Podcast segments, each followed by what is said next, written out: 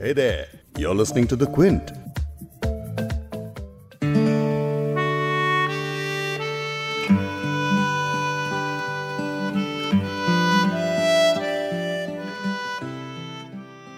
घुटती हुई साँसें रोते बिलकते हुए अपने सहमे हुए से चेहरे वीरान पड़े घर। वहशत और दहशत में डूबे हुए दिल। मायूसी ऐसी के हाथ पकड़ पकड़ के अपनी तरफ़ खींचे लेकिन दिल में बच्चों की सी एक उम्मीद एकास अब भी है। कि कहीं से रहम की बारिश की बस एक दो छींटे पड़ जाएँ, ताकि रूह पर हालात की तपिश से जो आबले पड़ गए हैं, उन्हें थोड़ी देरी सही ठंडक तो मिले। बस एक बात याद रखिएगा, दवाइयाँ भले ही मिलना मुश्किल हो जाएँ, लेकिन दुआओं में कभी कमी मत लाइएगा। दुआ में, प्रार्थना में बड़ी ताकत है, वो तकदीर भी बदल सकती है। बस यकीन बनाए रखे और आज उर्दू नामा में उस रहम की बात करेंगे, जिस रहम की उम्मीद इंसान को खुदा से है और खुदा के बंदों से है। आज बात करेंगे मौसी की कंपैशन की, रहम की।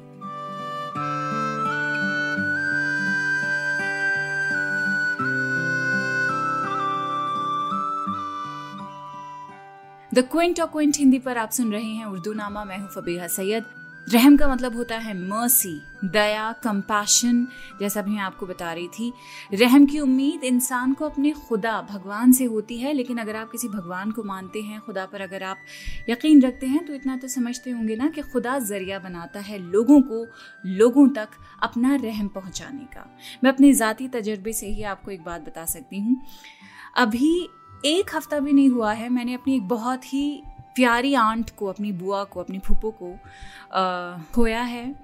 मेरी फूपो कोविड को झेल नहीं पाई हैं और पिछले हफ़्ते दुनिया फ़ानी से रुखसत हो गई। तो खैर जब मेरी फूफो हॉस्पिटल में थी तो हमें प्लाज्मा चाहिए था सोशल मीडिया पर। हर जगह मैंने और मेरी फैमिली के बाकी मेंबर्स ने पोस्ट किए। मेरा पोस्ट पढ़कर सीआर पार्क में कोई शशांक रहते थे तो उन्होंने मेरी बहनों से कांटेक्ट किया क्योंकि उन्हीं के नंबर्स हमने दिए हुए थे। तो पोस्ट पढ़ते के साथ ही वो प्लाज्मा डोनेट करने आ गए। उनके प्लाज्मा से मेरी बुआ एक हफ़्ता स्टेबल रहीं। बाद में उनकी जब हालत काफ़ी क्रिटिकल होने लगी तो उसके बाद कोई इलाज काम नहीं आया। लेकिन शशांक की रहन दिली से मेरी बुआ हमारे साथ कुछ वक्त रह पाई। And Shashank I don't know if you are listening to this podcast but I really want to thank you शायद वर्ड्स में कभी नहीं आपका हम थैंक्स कर पाए but you know what you have done तो आप खुश रहिए, आबाद रहिए।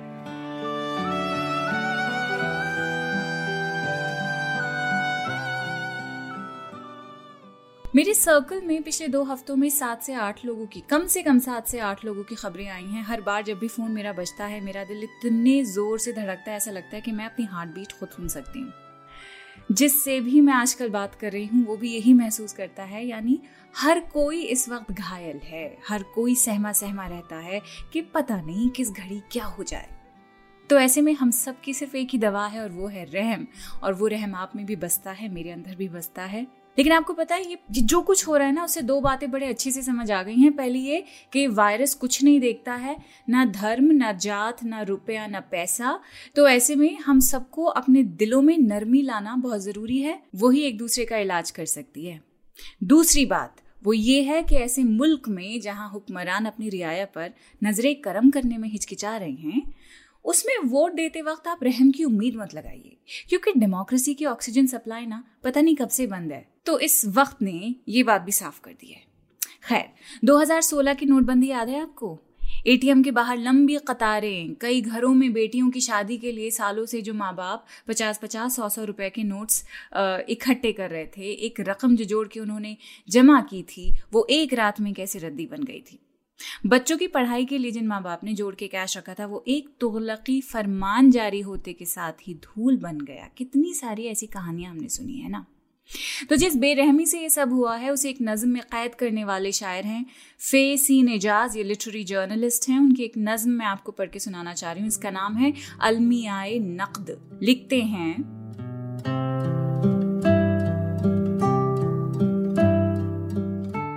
ये बेरहम चोटों खसारों की दुनिया, खसारे यानी नुकसान। ये बेरहम चोटों खसारों की दुनिया, ये कागज़ के झूठे सहारों की दुनिया। ये रुपयों के लालच के मारों की दुनिया, ये रुपया अगर मिल भी जाए तो क्या है?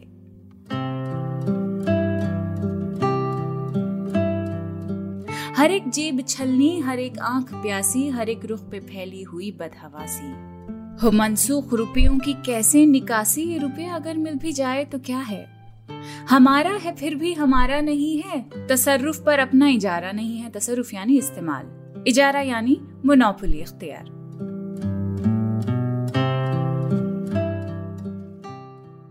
हमारा है, फिर भी हमारा नहीं है। तसरुफ पर अपना इजारा नहीं है। बुलंदी पर अपना सितारा नहीं है। ये रुपया अगर मिल भी जाए तो क्या है? ये खून और पसीने की गाढ़ी कमाई। समझ में यही बात अब तक ना आई। भला कब गरीबों के ये काम आई ये रुपया अगर मिल भी जाए तो क्या है? पड़ी बांझ है एटीएम की मशीनें। पड़ी बांझ हैं एटीएम की मशीनें। घिसी बैंक की चौखटों पे जबीने। जबीने यानी माथा। पड़ी बांझ हैं एटीएम की मशीनें, घिसी बैंक की चौखटों पे जबीने, कतारों में सब छुप गई हैं जमीनें। ये रुपया अगर मिल भी जाए तो क्या है?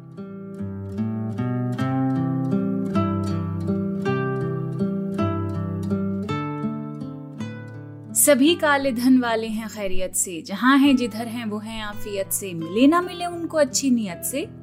ये रुपये अगर मिल भी जाए तो क्या है? चमकदार धन काले धन से निकालो, गरीबों को रंजो महन से निकालो। हमें तुम हमारे कफन से निकालो, ये रुपया अगर मिल भी जाए तो क्या है? ये मजदूर, ये आम ताजिर, ये मोदी, सभी सादा लौहों की कश्ती डुबो दी सादा लौहों यानी मासूम नेचर के जो लोग होते हैं। ये मजदूर, ये आम ताजिर, ये मोदी, सभी सादा लौहों की कश्ती डुबो दी किसी के भी पीछे से सुई चुभो दी ये रुपया अगर मिल भी जाए तो क्या है?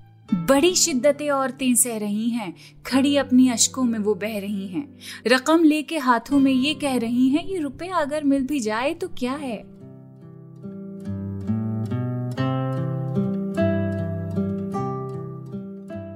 रुपए घर में रखने की अच्छी सजा है। न रोटी पकी है, न सालन बना है। कई दिन से घर में न चूल्हा जला है। ये रुपया अगर मिल भी जाए तो क्या है? नए नोट का कद्दो कामत तो देखो, ये चूरन की पर्ची की शामत तो देखो, ये कागज़ की पतली हजामत तो देखो, ये रुपया अगर मिल भी जाए तो क्या है? ये है बीस सौ का मगर सौ से हल्का, है बारी कितना कि सुरमा खरल का करेंसी की आँखों का पानी है ढलका ये रुपया अगर मिल भी जाए तो क्या है?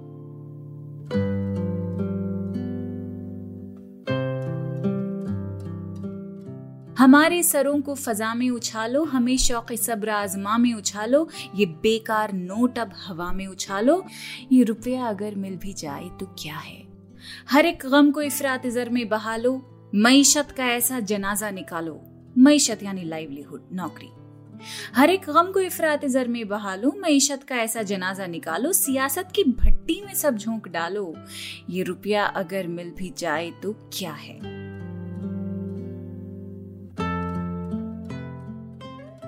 ये रुपया अगर मिल भी जाए तो क्या है? दुनिया तो बेरहम ही रहेगी, ऐसे में रहम की उम्मीद फिर किससे की जाए? क्या एक दूसरे के लिए ही ज़रिया रहमत बना जाए? इसका जवाब शेक्सपियर दे रहे हैं।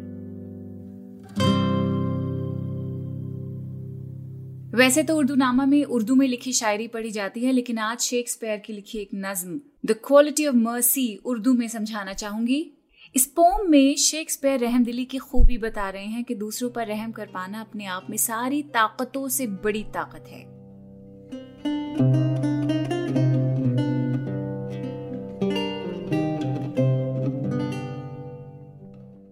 The quality of mercy is not strained it droppeth as the gentle rain from heaven upon the place beneath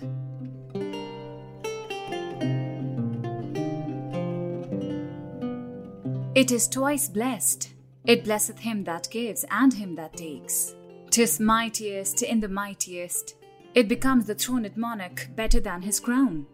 His scepter shows the force of temporal power, the attribute to awe and majesty,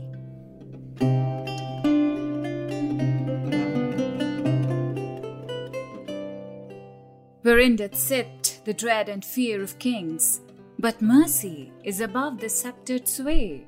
It is enthroned in the hearts of kings. It is an attribute to God Himself. And earthly power doth then show likest God's when mercy seasons justice. कितना प्यारा ख्याल है और मेरी favourite line इस पूरी poem में है it is twice blessed it blesseth him that gives and him that takes कि जिस पर दया की जाती है वो तो सौभाग्यशाली होता ही होता है लेकिन जो दया करता है वो भी धन्य हो जाता है। लेकिन शर्त यह है कि फोकस आपका रहम करने पर ना हो, बल्कि दर्द कम करने पर हो।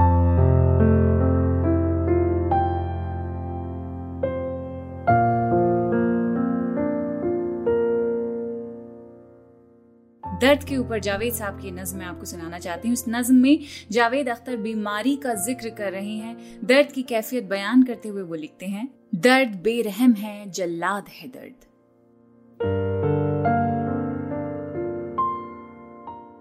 दर्द बेरहम है, जल्लाद है दर्द। दर्द कुछ कहता नहीं, सुनता नहीं, दर्द बस होता है। दर्द का मारा हुआ, रौंदा हुआ, जिस्म तो अब हार गया। रूह जिद्दी है, लड़े जाती है। हाँपती, कांपती, घबराई हुई, दर्द के ज़ोर से थर्राई हुई, जिस्म से लिपटी है।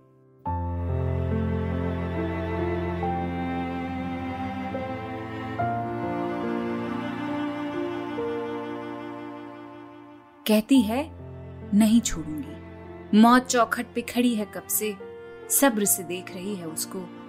आज की रात न जाने क्या हो?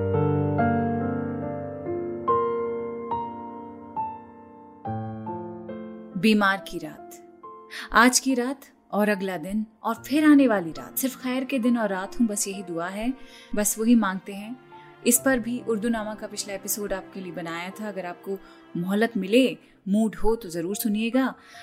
फ़िलहाल खुदा से रहम की दुआ हम्बल रहने की दुआ भी की जा सकती है। जैसे अभी थोड़ी देर पहले मैं कह रही थी कि जब हम किसी का दर्द कम करने के लिए आ, कोई एक्शन करते हैं तो उसके पीछे शर्त ये होती है कि आप खुद से ये ना कहें कि भाई मैं तो उस आदमी पे रहम कर रहा हूँ।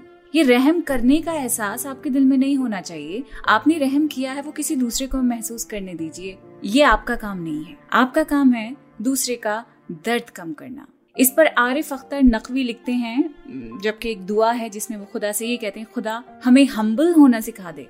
नकवी साहब लिखते हैं, क्या यही ज़िंदगी है कि हम अपने होने की खुशियाँ मनाते रहें? जिस्म की लज्जतों, नफ्स की शहवतों में भटकते रहें?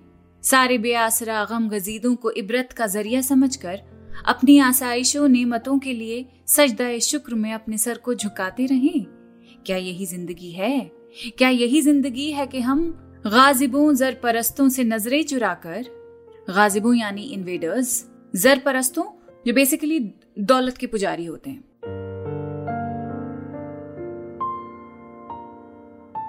क्या यही ज़िंदगी है कि हम गाजिबों जर परस्तों से नज़रें चुराकर, बेकसों, बेसहारों को सब्र कनात की तलकीन करते रहें? अगर यही ज़िंदगी है तो मेरे खुदा, छीन ले हमसे अपनी खिलाफत का मनसब कि हम वाकई इसके लायक नहीं। वरना है मेरे रब, रहम कर रहम कर। ज़िंदगी दी है हमको तो फिर ज़िंदगी का सलीका सिखा दे। क्या यही ज़िंदगी है कि हम अपने होने की खुशियाँ मनाते रहें? वाह।